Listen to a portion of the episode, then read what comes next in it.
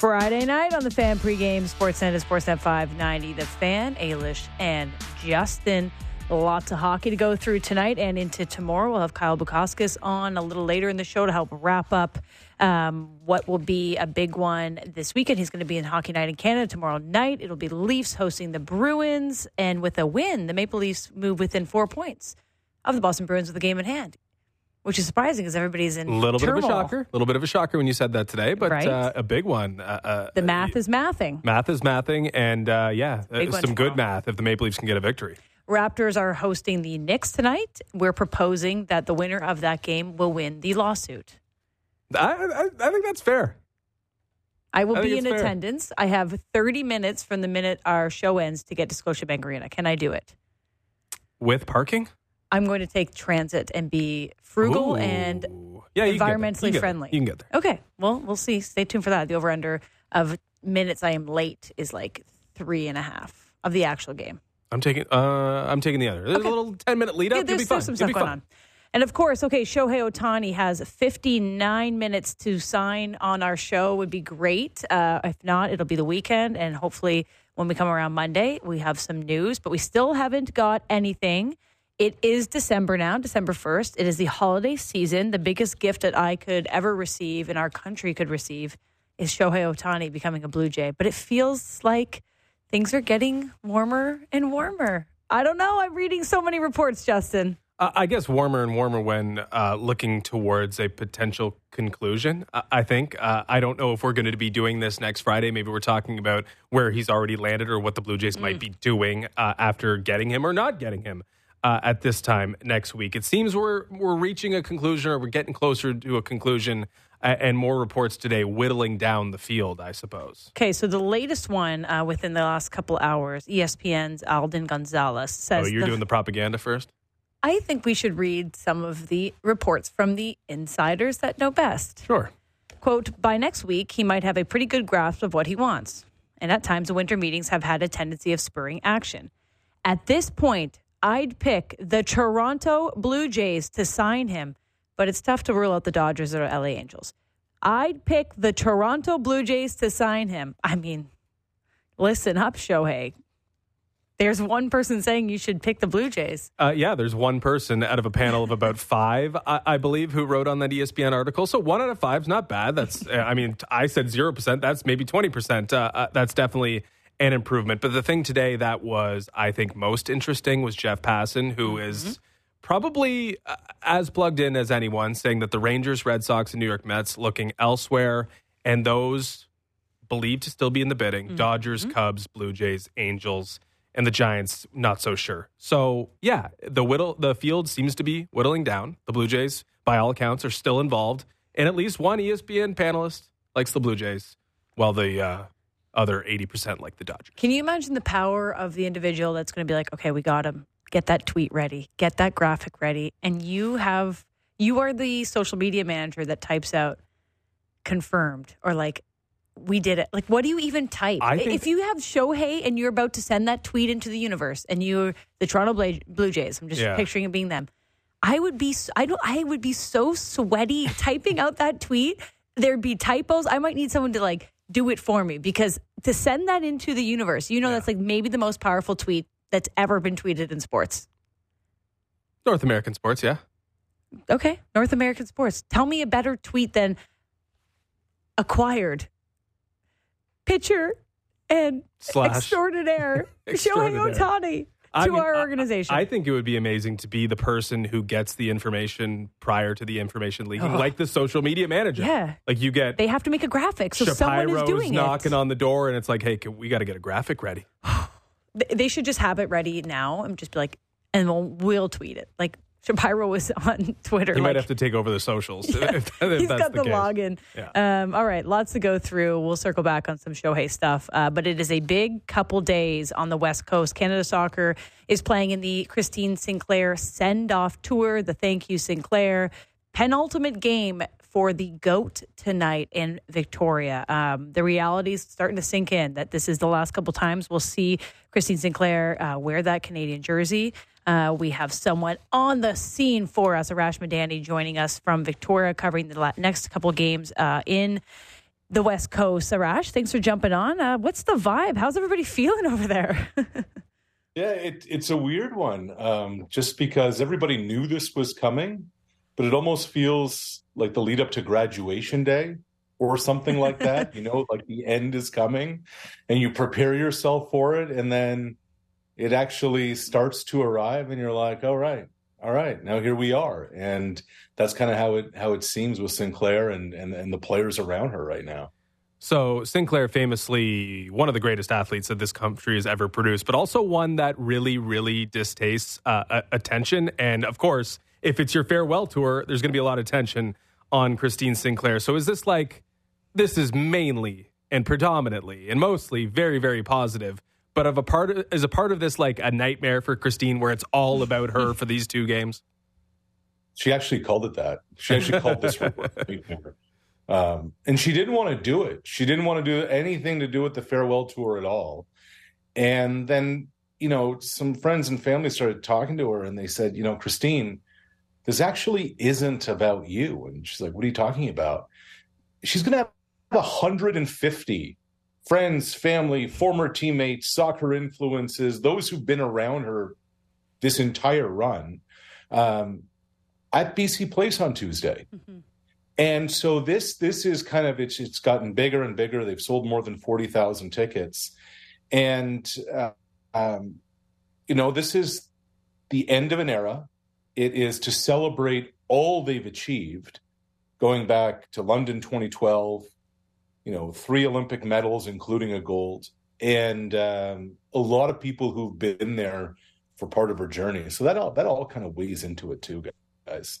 So what's the deployment for the next couple of games? I think if she's coming off the bench tonight, she'll obviously start um, in that final game. What kind of impact do you uh, uh assume she'll have in the next two appearances? Oh, that's so sad to say. The last two. Yeah, very little. Um, mm-hmm. Look, they they did two matches in Montreal and Halifax about a month ago if we're being real, what this is all about now, after the disaster of this summer at the World Cup, is to make sure they're going to be ready for the Paris Olympics next year.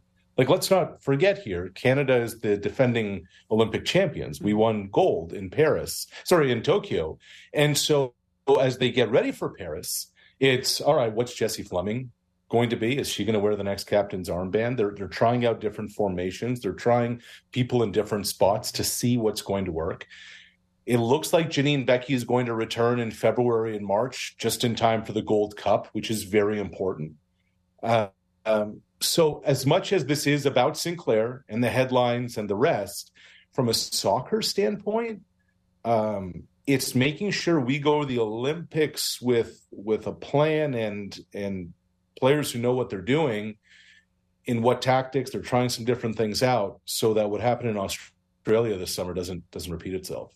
No, I mean that's very very important. Obviously, that uh, it turns they turn the page in a not just a graceful fashion, but something that uh, you know does justice the generation that they're coming out of, which is the Christine Sinclair uh, generation. International friendlies, uh, no matter what men or women, whatever it is, uh, they can kind of take on different meanings. Sometimes it's low stakes, sometimes it's higher stakes. You just mentioned they have a lot to work on if they're going to be ready uh, for the big competitions to come.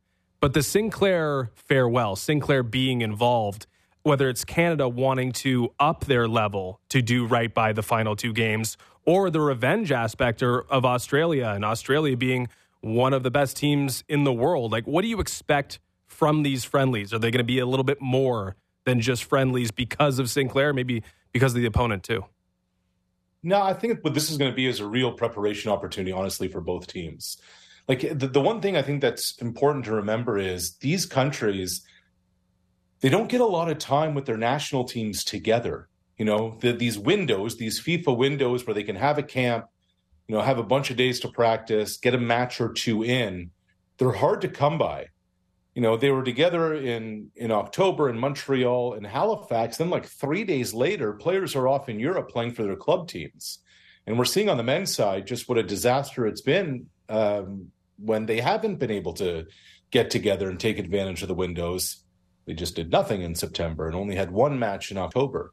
So you know th- there is pomp and circumstance. That it's going to be ceremonial. It's going to be emotional. It's going to be all those things But I think tonight, more than Tuesday, is a is a real tool to to figure out okay, what are we going to be?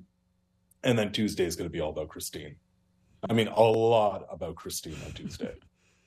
That's interesting because it's it's obviously it's due celebration, but it's as you laid out, very very important that uh, these two teams and Canada in particular are preparing right, and this is a rare opportunity when you get good quality competition. But they're sort of juggling that with uh, Christine Sinclair, who just at the last World Cup like did not play 90 minutes, uh, was maybe better coming off the bench. So it'll be interesting to see how they Didn't handle the Olympics either. Don't forget, Justin, 2021, Yeah. Mm. they went like the gold medal match. Bev substituted Sinclair off Mhm. late in the second half. Um, so it, it, it's always kind of that thing, right? Like eh, Tom Brady kind of ruined it for everybody, winning a championship at 42 or whatever he was.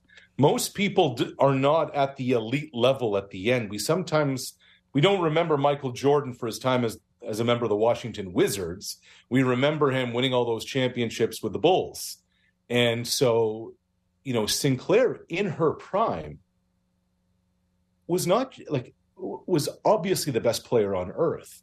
But let's also remember who and what Christine Sinclair is. Nobody, nobody has ever scored more goals for their national team than Sinclair. Not Ab- not Abby Wambach, not Lionel Messi, not Marta, not Cristiano Ronaldo. Sinclair. And those 190 goals, that will not be matched. Like the, the Cal Ripken consecutive games record will not be broken, and Sinclair's 190 goals record will not be broken. Those are two records that you can guarantee are in the vault. Throw away the key. Nobody's coming close. It'll be pretty special uh, if she can add one more to that tally. A last one on Sinclair, Rash. Is she a Mount Rushmore Canadian athlete for you? Is she top four? Is she better than that? It, where when she walks away after these two matches, she stand uh, uh, you know at the very very height of the athletes this country's ever produced.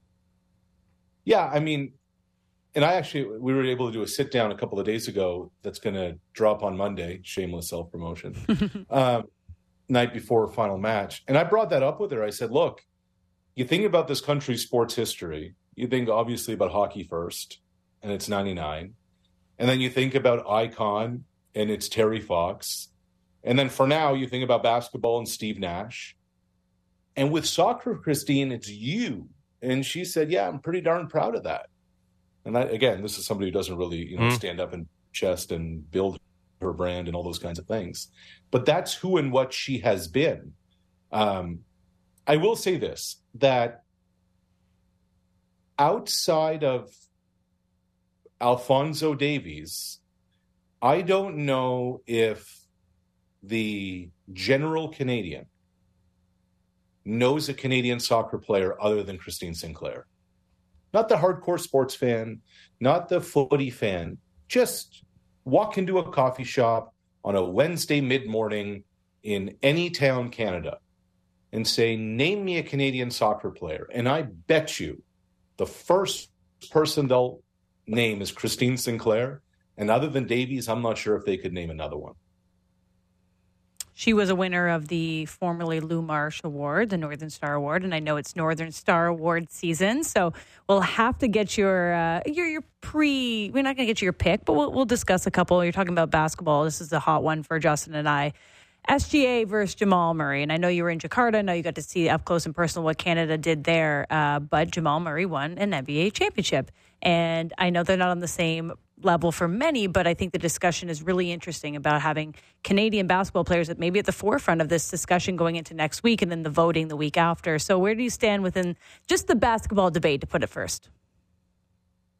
I, I, you know what? I'm just going to take it one step further. I get what Connor McDavid did. I really do. Um, and Nick Taylor had himself a lovely week and weekend and moment. And Leylah Annie Fernandez, her her autumn was outstanding. And Brady Oliveira, second most prolific rusher in the Canadian Football League as a Canadian, awesome. And yes, Jamal had two of the best months ever in NBA playoff history. I get all of that, and he lifted a championship. Um, if Shai Gilgeous-Alexander was playing in New York, there would be Times Square would be just his face and nothing else. Like this season, this fall, he has put up better scoring numbers than LeBron, than Steph, than Jokic, and is like one point a, a night shy of KD. That's what Shai's doing, but he's in Oklahoma. You're saying, okay, well, it's only been what, 17 or 18 games since October. Okay, cool. Let's talk about January to April. He averaged 32, 5, and 5 in the West. And you're like, oh, okay. So here you have a guy who's averaged 32, 5, and 5 January to April, 36 and 6 you know to start this season and in between goes to the World Cup gets Canada into the Olympics for the first time in 20 years and they have to go and beat Luka in Slovenia for a shot at it and he becomes the first player in 30 years at the World Cup to have 30 plus points and double digit rebounds in a World Cup knockout game. Then he follows that up with 31 12 and 6 against the USA to win bronze. I, I mean, I, I I don't know. And look, all the puckheads come after me when I. This is as complete a year as any Canadian athlete has ever had in my lifetime. That includes Penny Oleksiak. That includes Donovan Bailey. Yes, that includes Wayne Gretzky too. But that is insane. He is a more prolific scorer this season than LeBron, than Steph, and Jokic. I, I, I mean, I, I, I just don't know what else to say other than it's too bad he's not playing in LA. It's too bad he's not playing in Chicago. It's too bad he's not playing in New York. It's too bad he's not playing in Miami. Because if he was, he'd be getting KD treatment, not LeBron treatment. LeBron's his own special shelf. But that's, uh, I, I just can't remember a Canadian athlete who's done anything like this in the second biggest participation sport in the world. Yeah, I'm with you, Rash. Uh, I, I mean, there's always a debate. And actually, after hearing your case for SGA. There might I not th- be one. I I actually think this should be a pay per view event, the Northern Star Award debate. Just like I, I think it would be unbelievable. I think everyone would love to hear the conversations around these athletes. Uh, but I am pro SGA all the way. I will say before we let you go, though, is there an is there someone who's not getting spoken for enough? Mm. Is there a Canadian athlete in 2023 who did something that not enough people know about and should be not maybe in line with SGA, but in the conversation as well? It's it's a good question. Um, this one's a tough one because it's not an individual athlete, but Gabriela Dabrowski of Ottawa just won a U.S. Open Grand Slam doubles Mhm. title. Um, you know, we're, we've become so spoiled as a tennis country that, well, it was doubles. You know, Mhm. you go back a generation. If somebody got out of the third round of a tournament, you're like, wow, amazing. I put Dabrowski there. I, I think what Brady Oliveira did in, in Winnipeg this year, you know, only one other Canadian running back ever has had more yards than what Oliveira did um, in a physical bruising sport. Um, so those would be those would be two. Um, look, we have an incredible decathlete. We have incredible swimmers. Um, it, I think it's hard for the traditional Olympic sport athletes, um, even when you win a world championship in a non-Olympic year, even though um, what Summer and what Pierre have done have been amazing. So um, there, there are there are a number. Like that's that's the amazing part about this. There's never a wrong answer in Canada's Athlete of the Year, but other than Bianca 2019, I can't remember the last time I've seen such a gap between one and two. We're pretty spoiled in this. Whoever country. two is, I don't even know who Yeah. two is. Yeah. We're pretty spoiled, I, I guess think. uh, I guess it's McDavid. I guess. Um, Justin, But yeah. Justin and I next week are going to try to do an argument for. Oh, you you didn't counter. She's Jamal Murray. No, I'm. You're, you are I just Jamal listen Murray. to Rash, and I'm. I'm never. I don't even can. Oh, so who's Jamal me? Murray? well, Well, the guy that votes yeah, I mean, versus you. I mean, okay. I clearly. That's fair. Yeah. Yeah, because but here's the thing, Jamal Jamal had the best playoffs Mm. imaginable Mhm. by anybody. But the award is athlete of the year. So it's right. calendar year of January to December.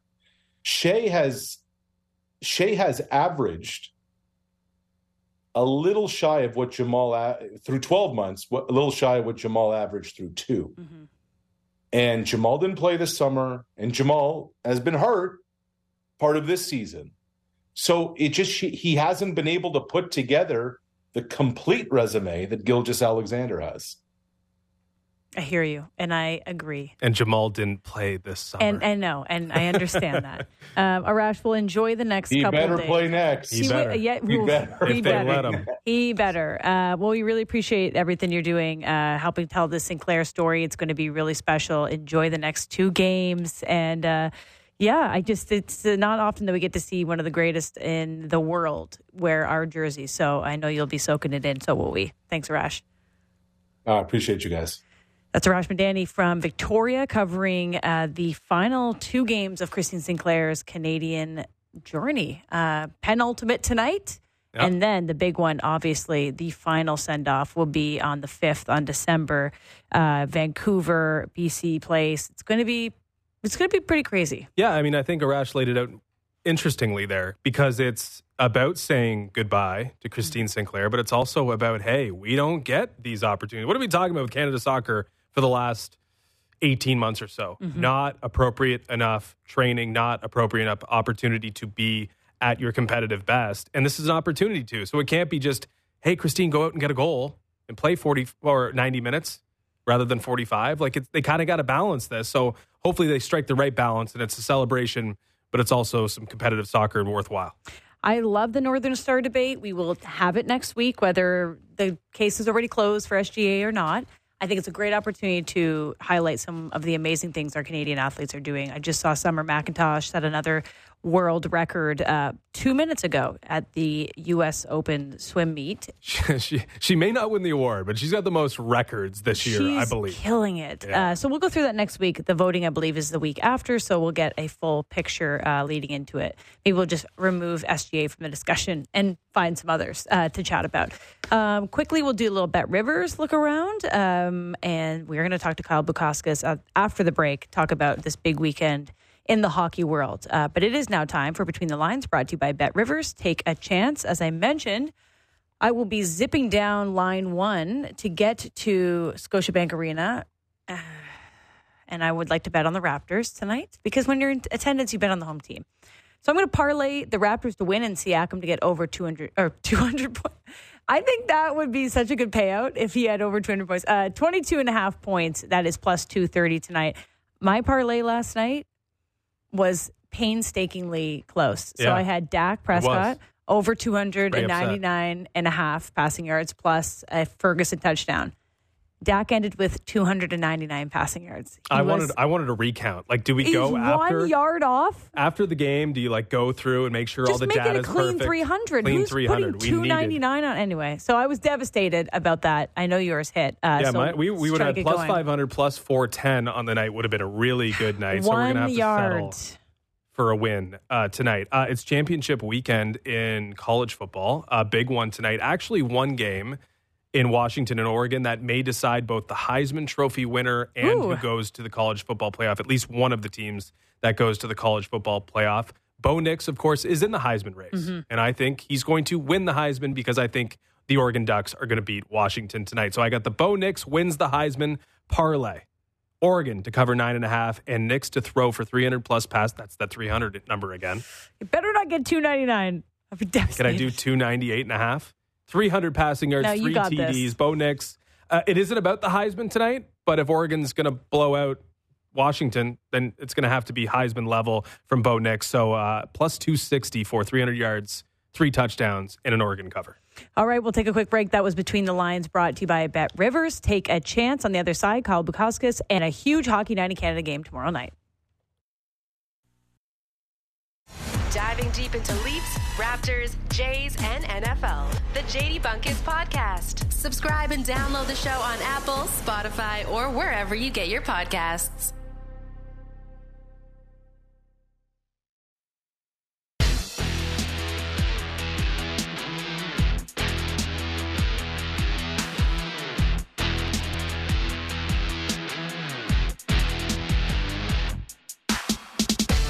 Do! We're back.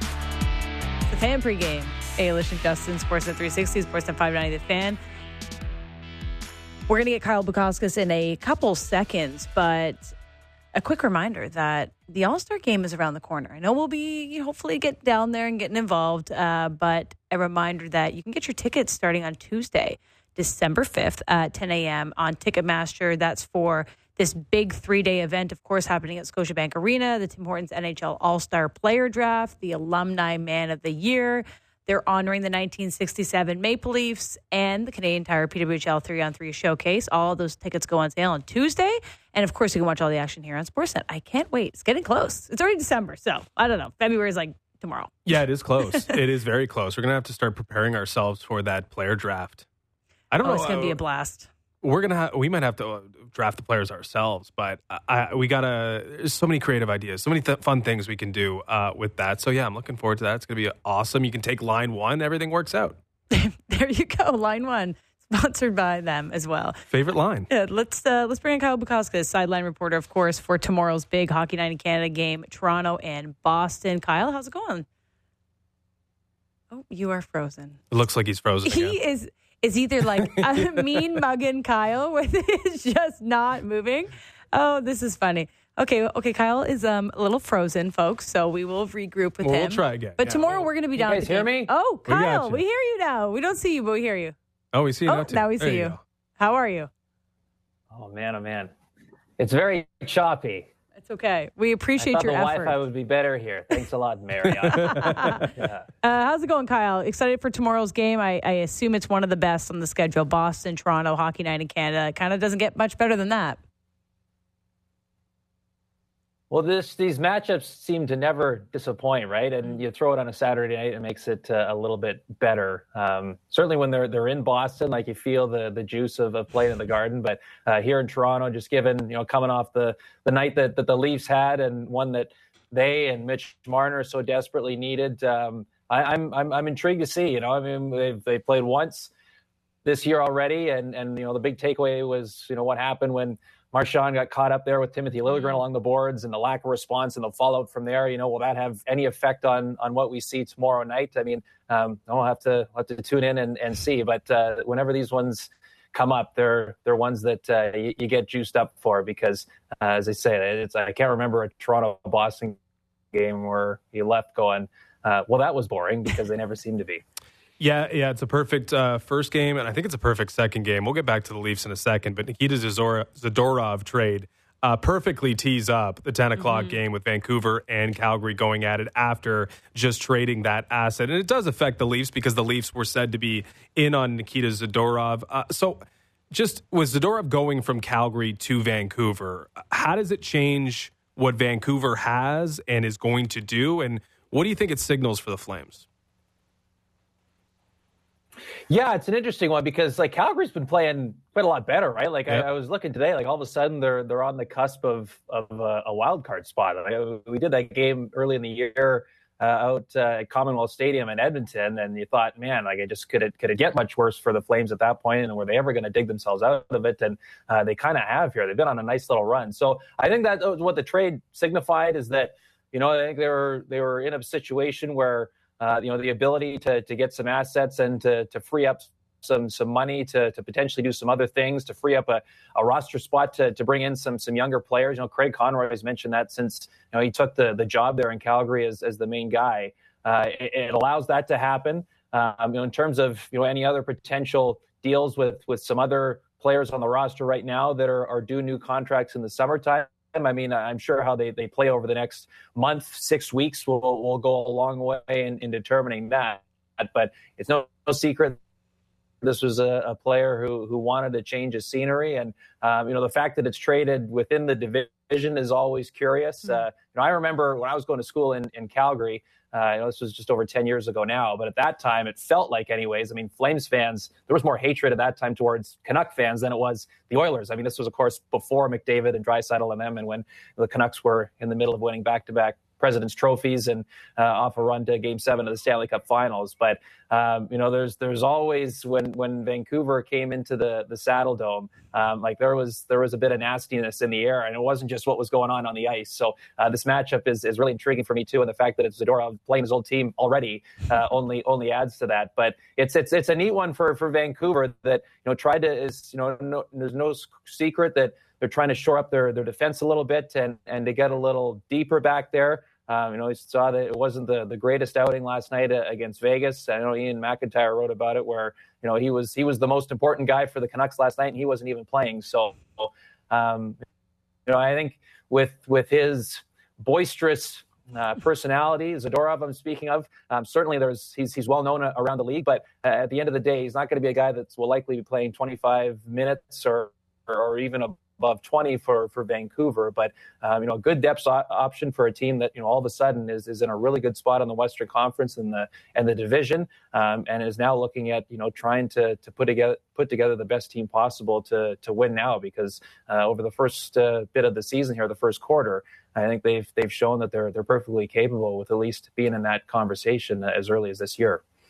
When this trade broke, actually, we were on the air yesterday, so our initial response was like, "Well, why didn't the Leafs get him?" Right? The the the, the felt really light. It was just two draft picks, and since his name was circled with the Maple Leafs, obviously we we think that he would have been the perfect fit for the Leafs. Uh, but when you're looking at it, like, does it feel like a miss for the Leafs, or does it feel like, hey, there's still time, there's still other opportunities out there? Tanev's name is being floated around. Maybe it was best to wait and be patient because the trade deadline is still a long ways away, and maybe the Leafs can tread water until then.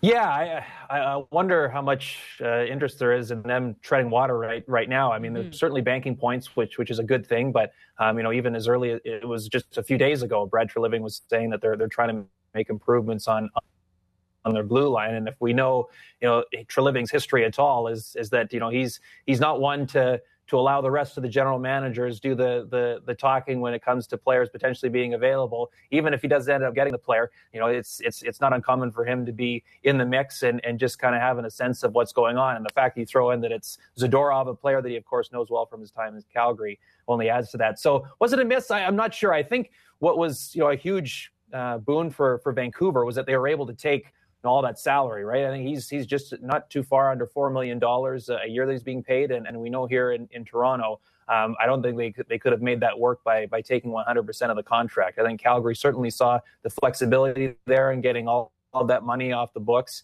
uh, to be a, a huge asset for them and, and what they're looking for in, in, a trade partner and and probably is part of the reason why they were okay you know stomaching a, a trade within their division and uh, you know in a way helping a, a, team like Vancouver get a little bit deeper, deeper as they uh, continue to to build a team that, that that they think can be a threat in in the playoffs there so um, it probably just was was something where you know there was there was another team outside of Toronto that that was able to to offer more than than the Leafs currently have available to them right now. Um, but but to your point, Ailish, you're still a long ways away from from the trade deadline and, and time as they continue to get a sense and what the ultimate future holds for a guy like John Klingberg. Um, though of course it doesn't seem very great right now. Uh, there's still time, I think, for them to to make what, what uh, they feel is the the best decision to to shore up a, a, blue line that you know has shown some some leaky points here uh, through the first bit of the year uh, chatting with Sportsnet's Kyle Bukauskas. Yeah, uh, it's interesting on the Leafs. I mean, that was a big night. Mitch Marner getting things sorted uh, just as an, from an individual standpoint is definitely a good development for this team, but they're still stuck on five regulation wins, which is not great through a quarter mark of the season. Uh, I think it's pretty obvious that they need pieces, that they need help on the blue line. But in your evaluation of this team, Kyle, like, how much different is it from these previous years? I know it's a different team with a new general manager and new personnel, but does it feel like they can be on par with those teams? Does it feel like they have the te- potential to be better than those teams? I, I, I suppose they have. Gonna interrupt um, you, Kyle. Although uh, I'm not sure if he's still going, but we we, we got to work on that connection. Two hotels, I think, today for us in terms of our guests with Arash, and true. Kyle and I think one was just a little bit better than One the other. One is working on the. Uh, so, so we can uh, you know take that offline and make sure we get good Wi-Fi uh, when we decide to travel. yeah, we'll just give him a call. But we'll give him a call and we'll get to a couple other things with him. But I, I did want to ask him too about Boston, Jeremy Swain, Mm-hmm. Swayman. Like we don't even care who starts tomorrow night for the Boston Bruins They're that good. because they have two goaltenders who play at such a high level. And I wonder now if it's going to change the way teams look at the position, whether it's going to be about, hey, we have one goaltender, but that's not enough. And you go out and maybe draft one early on So because there's not that many good goaltenders in the league. and and that's true. But if there's such a premium on it, maybe it's just like them. In the same way quarterbacks in an NFL draft are like, okay, we Mm-hmm. it's good ones. They all go in the first round. Maybe that happen where it's just way of the age. Not going to have one good goaltender. You have to go out there and get a team that's as efficient as the Boston Bruins. I mean, you can't argue with their results right now. Well, I feel like there's never this all-star goaltender coming right out of junior or right out of university, right? Like it's they take some time to Mm-hmm. get to the point where they are uh, starting that minor in the NHL. And I feel like we talked about this to ever expand more teams. Like there's not that many great, great, great goaltenders, Yeah. right? So I mean, I think Boston has pretty much the only tandem that is like this. Yeah, I mean the Islanders are pretty close. I think Varlamov but Sorokin hasn't even had that good of a year It's open for them, uh, and something they're able to use. Like we talked about this with Jason Bukala. I think we got Kyle back, but the possibility of just getting a goaltender every single draft, putting him in your system, and seeing if you can construct a Swayman and Ullmark situation. We got Kyle back. We were just talking about how yeah, it doesn't matter who Boston starts, Kyle. Because Swayman and Ullmark give you the same thing, even if Swayman's been maybe just a little bit better this year. Is this sort of you think this can become a trend where teams just have to have multiple goaltenders, or that Boston might start something here where hey, you can't just have one. That's not enough. You need two if you're going to be a uh, if you're going to be a team like the Boston Bruins. Yeah, you know, I, I would say, guys, and sorry for the earlier connection issues. Uh, I would say, like, the Bruins kind of started this. I felt you go back to the, the 2018 2019 season when their two goalies were Tuukka Rask and, and Yaroslav Halak. And I don't think it was totally split 50 50. Um, but it certainly wasn't a case where, where Rask was taking the, the lion's share of, of the starts. It was definitely a, a 1A, 1B setup throughout the 82 games of the regular season. And then once the playoffs hit, Rask was was their guy, and they rode it to, to Game Seven of, of the Stanley Cup Final and, and almost won a, a Stanley Cup with it. That's from from my memory the first time where you saw a team go that route, and and in, in a lot of ways it it was a it was a success for them. So I, I'm not surprised, you know, under the same management in Don Sweeney and company that, that this is kind of what they've developed here between Jeremy Swayman and and Linus Ullmark. You know what's what's interesting though is you know, as though they, you know, a season ago, historic numbers in terms of regular season success. And, uh, you know, the, the start of the, the, the playoffs there, it was largely Ullmark until, you know, the 11th hour, they go back to, to Swayman and they had just lost their way by that point and, and Florida ends up, up upsetting them. Um, it'd be interesting, you know, assuming they, they are able to, to keep things rolling enough to, to be one of the top eight in, in the East again this season. Um, you know, how they handle the, the playoffs and, and do you just rely on one guy or do you even approach a, a seven game series as, as a tandem as well? Uh, I was in Boston a couple weeks ago. We did a, a Montreal Bruins game there on, on a Saturday when uh, the Leafs and the Sens were over in Sweden. Uh, and, and Montgomery actually said, you know, I mean, it's, it, it was interesting that that was coming up in, in mid November. You know, how do you handle your goaltending come playoff time? But, but he did concede that they're, they're much more comfortable and more open to come playoff time you know, running with that that one A one B back and forth tandem uh, type of situation from from their goaltenders, which you know we really haven't seen, uh, at least in, in my memory, when when we're talking specifically about the the playoffs. So for the longest time this year, they had exchanged starts one for the other. Um, I know there's there's been a couple instances here of, of late where one guy's got two straight starts uh, over over the other. Um, but man, it's it's been and, and Montgomery and the players have talked about it is the the sole reason why they've got off to as good of a start as, as they've had. Um, it's because of, of those two netminders, and, and it's just really neat to, to see the, the bond that is, is forged between the two of them. And we all see the, the post game hug on, on the ice, but uh, Swayman made the joke uh, a couple of weeks ago when we were talking to him there in, in Boston. He said, you know, whenever his dad calls now, the first thing he asks is how is Linus doing, you know, before he's even curious about what is his son's up to. So they've got something working there, and, and a big part of it, I think, is is just the, the mentalities of the, the two goalies, and, and they're getting results. So it's it's been a, a perfect perfect kind of marriage in that sense there for for Boston. And I'm sure a lot of teams would love to have it, but I just feel, man, it's it's rare when you get that that type of situation where you can trust both guys almost equally. Kyle, you see a lot of teams up close and personal uh, this season with your travels. Is Boston the best team you've seen, or is there a team that might be just a little bit more well rounded? Yeah, I, they're I, are they the best team I I've seen personally? Um, they would they, they would be up there in terms of you know teams I've I've watched at, at, at ice level. Uh, I, I thought you know Florida was was incredibly impressive the other night uh, in in Ottawa.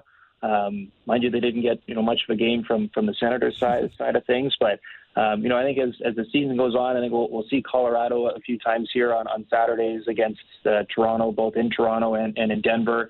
Um, you know, looking forward to, to seeing them up close, but um, they would they would definitely be be one, and uh, you know certainly it's not like they've been clicking, running on, on full cylinders, uh, on all cylinders this this whole way here. Um, but they've they've relied on their goaltending. It's it's been been very good. Um, you know they got some timely scoring in, in certain parts of, of the lineup. Pastrnak's been been brilliant uh, again, but um, no, they've still been kind of working through you know kind of the, the depth of their lines, and, and we knew that was going to come in some fashion when you lose Patrice Bergeron and David Krejci over over the off season. Um, so it seems like there's still some some tinkering, some uneasiness from the coaching staff and kind of that, that middle six there and how they want to get the, the best out of their, their forward group.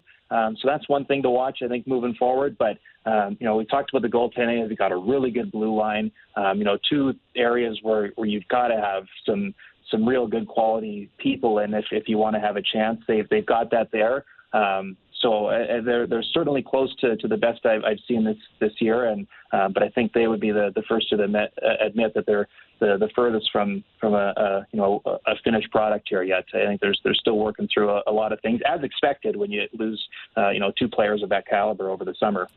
Uh, you're not in Ottawa now, Kyle, but you obviously have your pulse on the situation there. It's kind of another season where it's just not quite working, I think, to the extent that the Senators would have hoped. Uh, and yet, everyone we talk to uh, will stand by the reporting that, you know, DJ Smith's not in jeopardy here. And Brady Tkachuk will come out and talk in favor of DJ Smith. And it seems like there's almost an endless, unbreakable bond or devotion uh, with DJ Smith and the organization.